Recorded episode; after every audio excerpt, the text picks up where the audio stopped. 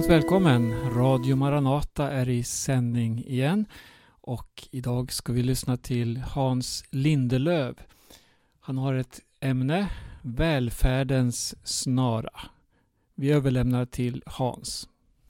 Bland Israels profeter är profeten Hosea en intressant person och hans budskap. Vi finner Hoseas bok i raden av profeter som kommer efter Daniel i Gamla testamentet. Och Hosea, han, han utvecklar sitt budskap efter ett tema som man kan säga att Mose stämde upp. Mose redan, han pekar på välfärden som en snara. Välfärden kan bli en snara. Har vi upplevt välfärd? Ja, det sägs så. Det sägs till och med att vi än, ännu allt jämt erfar detta. Ja, det beror på vad man jämför med.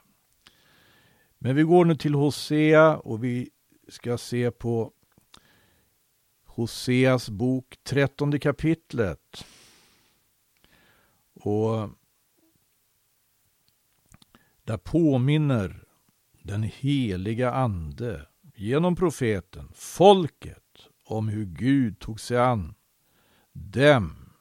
Det står så här i vers 5. Det var jag som lät mig vårda om dig i öknen, i den brännande torkans land.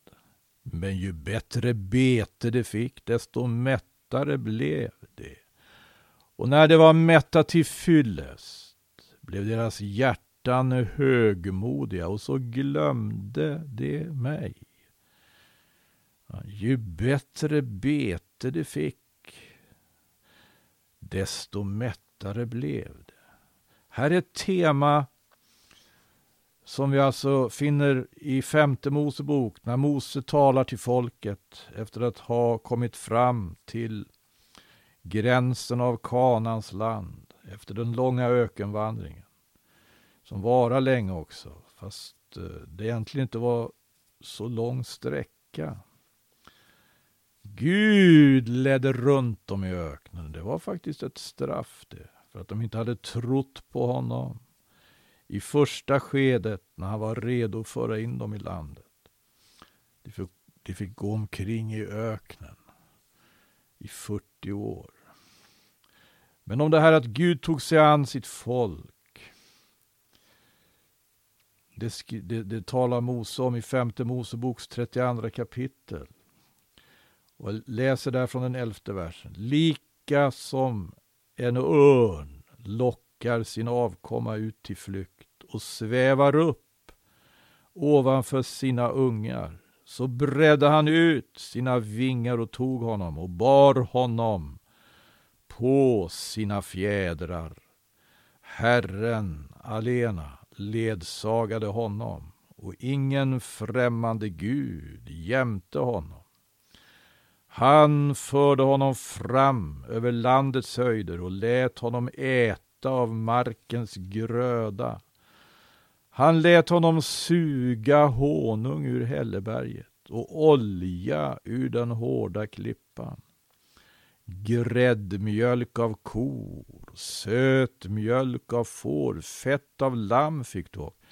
Vädurar från Basan och bockar Därtill fetaste märg av vete och av druvors blod drack du vin. Då blev Jesrun, Jesrun det är ett annat namn det på Israel, då blev Jesrun fet och istadig.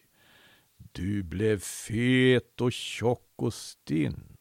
Han övergav Gud, sin skapare, och föraktade sin frälsningsklippa. Det här är det tema som Hosea också knyter an till. Då han, jag läser om det i trettonde kapitlet, i femte versen, skriver, det var jag. Han skriver, profeten skriver, talar å Herrens vägnar. Och vad säger Herren? Herren säger, det var jag som lät mig vårda om dig i öknen, i den brännande torkans land. Men ju bättre bete det fick, desto mättare blev det. Och när det var mättat till fyllest blev deras hjärtan högmodiga. Och så glömde de mig. Ja, vad ledde det till då? Vi ska vänta lite med det. Vi ska se hur profeten ja, på ett väldigt träffsäkert sätt tror jag va, beskriver just det här avfallet. Avfallet och det heter så här till exempelvis, och det här budskapet riktar sig särskilt till prästerna i femte kapitlet i Hosea. Hör detta, ni präster, står det från början i kapitlet. Hör detta, ni präster, akta er på, ni av Israels hus. Och ni av konungens hus, lyssna här till. Er gäller domen. Ni har varit en snara för Mispa och ett nät utbrett på Tabor. Mitt under sitt offrande har man sjunkit allt djupare. Det här, eh, med, det här med, de, med de här orden ringar alltså profeten in eh, eh, något som jag kanske som, som sedan återkommer i historien, i den kristna församlingens historia faktiskt. Periodvis har det varit nödvändigt att ta itu med prästerna. Och det har kanske ibland gått till alldeles för, för brutalt. Eh, men ibland verkligen med, med, med själ. Vid reformationen så höjde ju eh, Guds tjänare, reformatorerna, de höjde sina röster och pekade ut missförhållanden. Ibland prästerna. Och det gick till på ett sådant sätt att det det handlade om inte att ta till vapen då.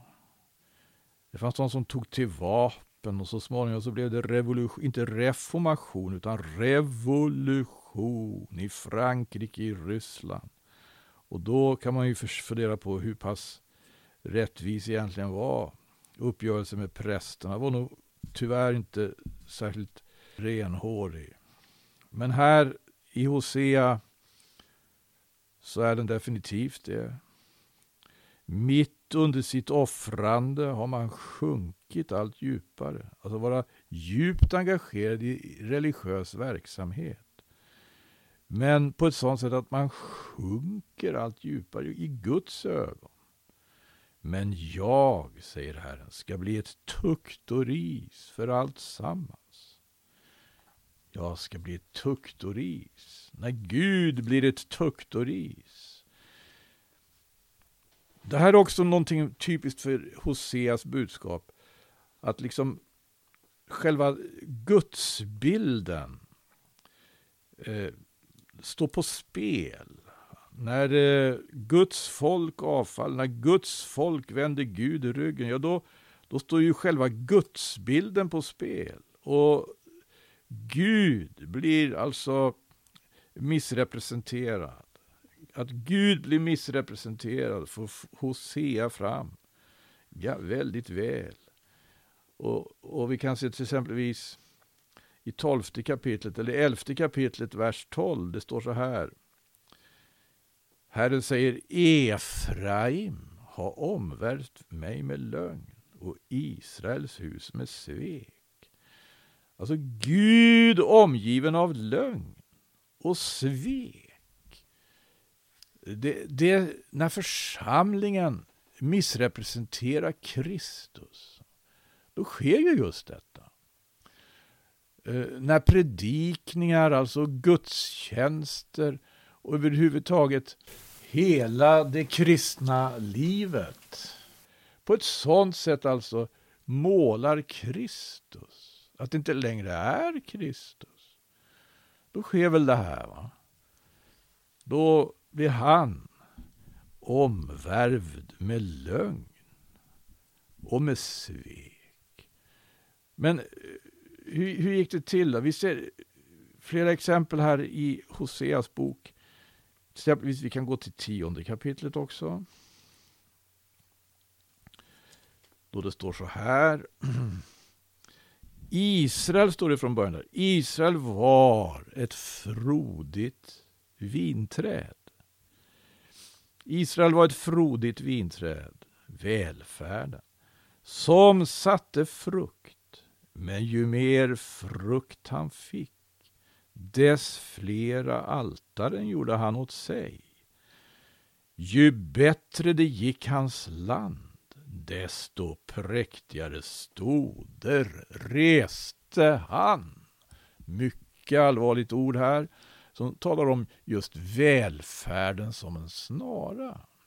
På vilket sätt har välfärden fört vårt svenska folk närmare Gud eller något annat folk i väst eller öst som har upplevt välfärd? På vilket sätt här tycker jag det är väldigt tydligt. Israel har ju blivit skolexemplet för alla tiders troende. Och det, det är ingen, inget undantag med Hosea. Israel var ett frodigt vinträd som satte frukt. Men ju mer frukt han fick, desto fler altaren gjorde han åt sig. Ju bättre det gick hans land, desto präktigare stoder reste han.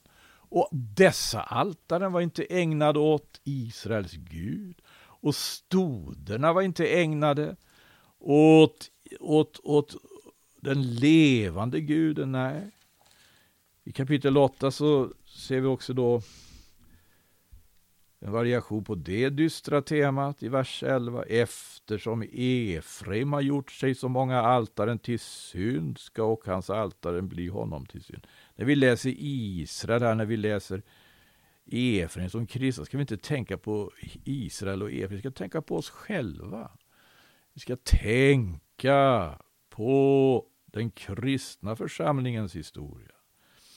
Och göra jämförelser. Det finns faktiskt all anledning därför att vi vet att vi har profetisk, profetiska kapitel även i Nya Testamentet, ja hela böcker som utvecklar det här temat, profetiska temat om, om, om välfärden som en snara för just den kristna församlingen de kristna församlingarna som till exempel fanns i provinsen Asien eller i det som numera kallas Turkiet på den tiden.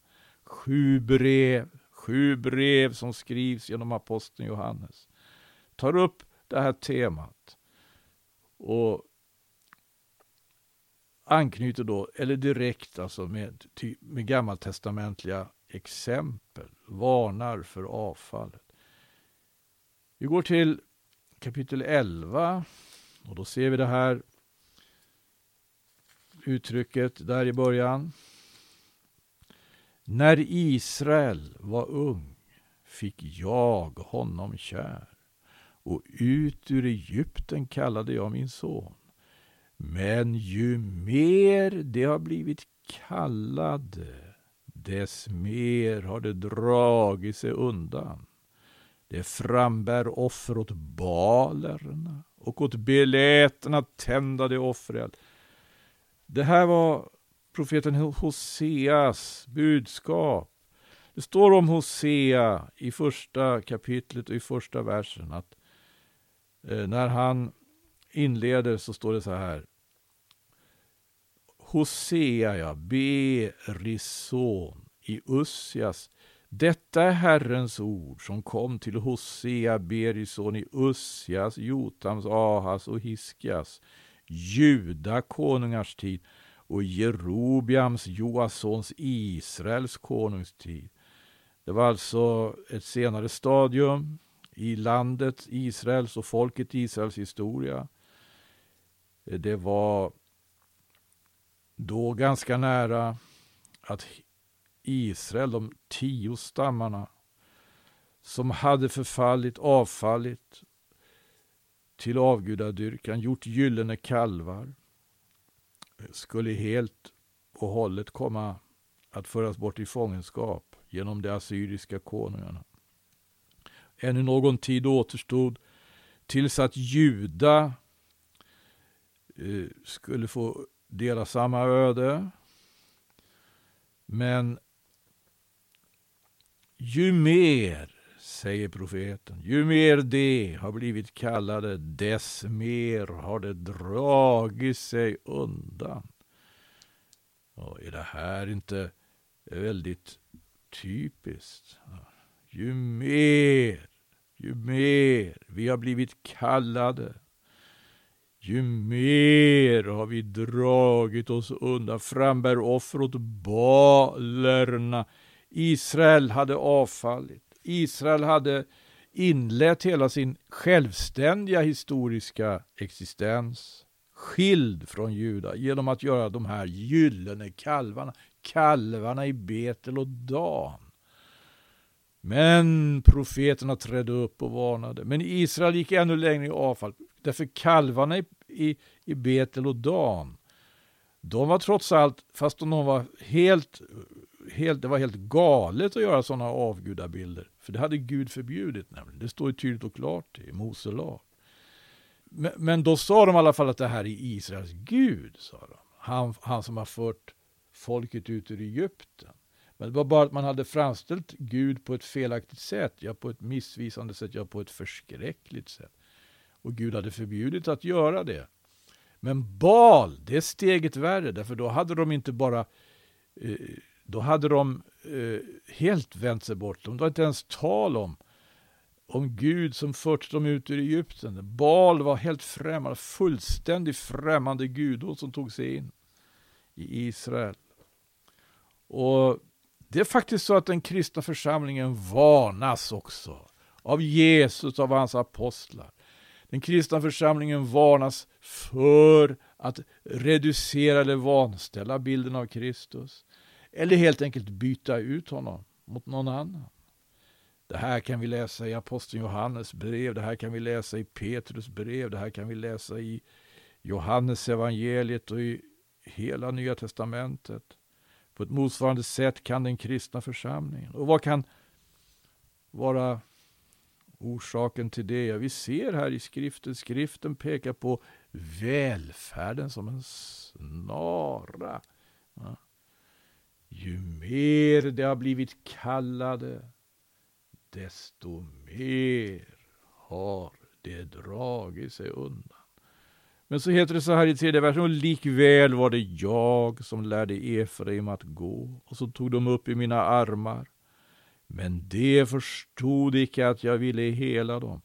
Med lena band drog jag dem, med kärlekens tåg. Jag lättade oket över deras halsar, jag sänkte mig ner till dem och gav dem föd. Inte den här bilden av Kristus. Inte det sådan Kristus har, har kommit oss till mötes. Det står i Filipperbrevets andra kapitel. Vi ska vara sådana till sinnes som Jesus Kristus var. Han som var till i Guds skepnad i Guds skepnad, men icke räknade jämlikheten med Gud så som ett byte, utan utblottade sig själv i det han antog tjänare skepnad och ödmjukade sig och blev lydig in till döden på korset. Filipperbrevets andra kapitel från femte versen. Därför har dock Gud upphöjt honom, men han har sänkt sig ned han har sänkt sig på, på ett sätt som jag tycker svarar mot det här med lena band drog jag dem med kärlekens tåg. Och har kallat, han har kallat, Gud var evigt lov, för Guds kallelse ovanifrån i Kristus Jesus. Men är det inte så också ibland med oss? Ju mer vi har blivit kallade, desto mer har vi dragit oss undan. Vilken olycka! Vi bereder åt oss en olycka på det viset. Och i Hoseas bok så kommer det här alltså, här framställs det ju på i trettonde kapitlet i inledningen så heter det så här i andra versen. Och ännu fortgår det i sin synd. Av sitt silver gör det sig gjutna beläten. Avgudar efter sitt eget förstånd. Alla sammans, allt sammans konstarbetares verk. Till sådana ställer de sina böner under det att de slakta människor ger de sin hyllningskyss åt kalvar. Vad är det här för någonting? Under det att de slakta människor ger det sin hyllningskyss åt Kall? Vad är det för grymma avgudar som på detta sätt förvillar och förför människor. Att man under det att man slaktar, slaktar, kan hylla sina avgudar. Ja, jag tror att det här saknas inte exempel på historien. Och inte i vårt eget lands historia heller. Man kan slakta människor fast man inte är direkt indragen i krig. Man kan tänka på de ofödda barnen och hur de bedöms i, i, vår, i vårt land, har bedömts i vår kulturmiljö. Det kanske också kan tillämpas på, på dem. Under det att man slaktar människor ger man sin hyllningskyss åt välfärdens avgudar. Och det här är välfärdens snara som redan de gamla profeterna pekar på. Och vi hade det här också i Hoseas trettonde kapitel. Ja. Det var jag, säger Gud. Det var jag som lät mig vårda om dig i öknen. I den brännande torkans land. Men ju bättre bete de fick, desto mättare blev det. Och när det var mätta till fyllest blev deras hjärtan högmodiga. Och så glömde de mig. Då blev jag mot dem såsom ett lejon. Ja. Gud förändras. Gud förändras mot dem som förändras mot honom. Som vi kunde läsa i åttonde kapitlets tolfte vers. Gud blev ett tukt och ris. Vänder man ryggen mot Gud så vänder han ryggen åt den. Då blev jag mot dem såsom ett lejon, lik en panter lurar jag nu i vägen. Jag kommer över dem såsom en björninna från vilken man har tagit ungarna. Jag river sönder deras hjärtas hölje. Jag uppslukar dem på stället lik en lejoninna, lik ett vilddjur som söndersliter dem. Det här är verkligen bilden av Guds vrede, bilden av Guds vredesdom. Det har blivit ditt fördärv, o Israel, att du satte dig upp mot mig som var din hjälp. Åh, vad, vad, vad träffsäkert det här budskapet var. Och hur träffsäkert är det inte? När det får när vi inte vänder oss ifrån det här utan tar det till oss, låter oss bestraffas, men också tröstas av, eh, av, av det profetiska ordet. Det heter ju i i Andra Korinthierbrevet. Nu ska jag läsa från Nya Testamentet här. Hoseas bok avslutas på något vis med eh, en hälsning från tröstens Gud. Tröstens Gud. Om honom skriver också aposteln Paulus. I Andra Korinthierbrevets första kapitel, det står i tredje versen, Lovad vare vår Herres Jesu Kristi Gud och Fader, barmhärtighetens Fader och all trösts Gud. Han som tröstar oss i all vår nöd, så att vi genom den tröst vi själva undfår av Gud kan trösta dem som är stadda i allehanda nöd.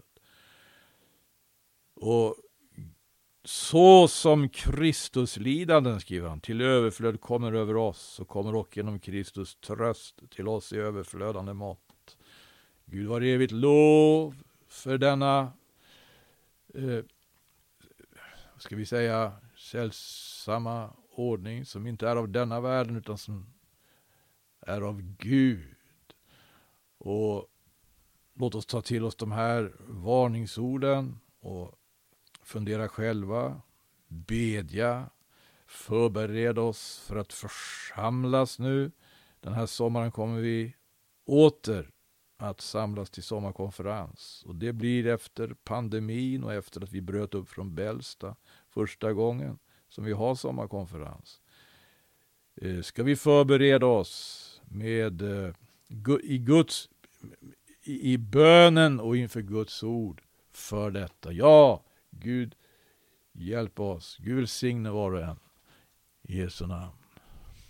Här jag vandrar som en pilgrim ut i världens främlingsland. Ty jag har mitt rätta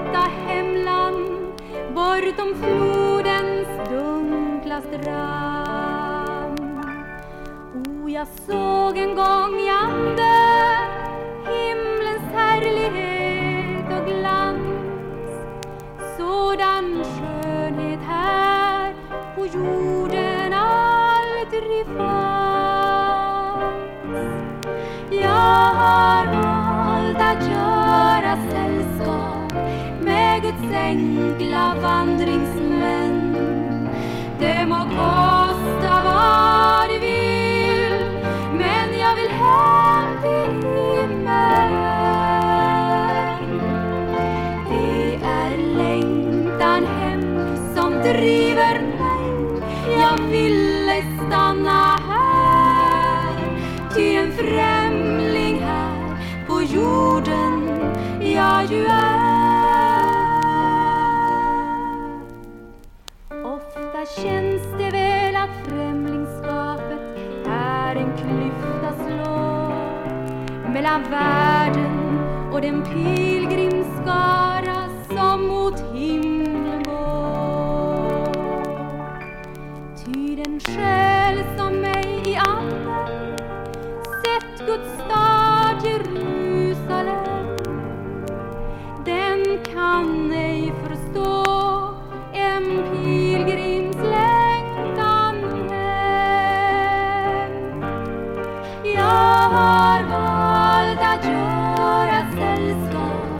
med Guds enkla vandringsmän. Det må kosta vad det vill, men jag vill hem till himmelen. Det är längtan hem som driver mig. Jag vill ej stanna här, ty en främling här på jorden jag ju är.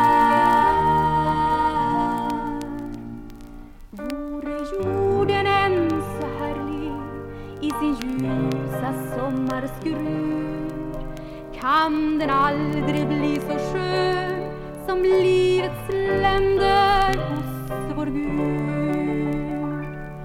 Därför längtar jag dit hem till er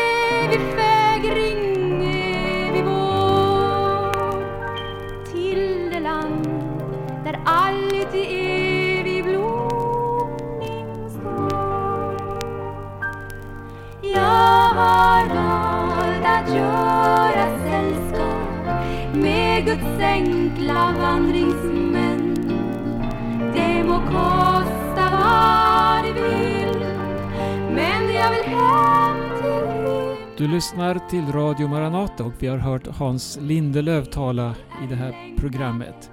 Vi hörde också en sång med Kristina Imsen. Radio Maranata tackar för denna gång. Välkommen att besöka vår hemsida maranata.se. Gud välsigne var och en på återhörande.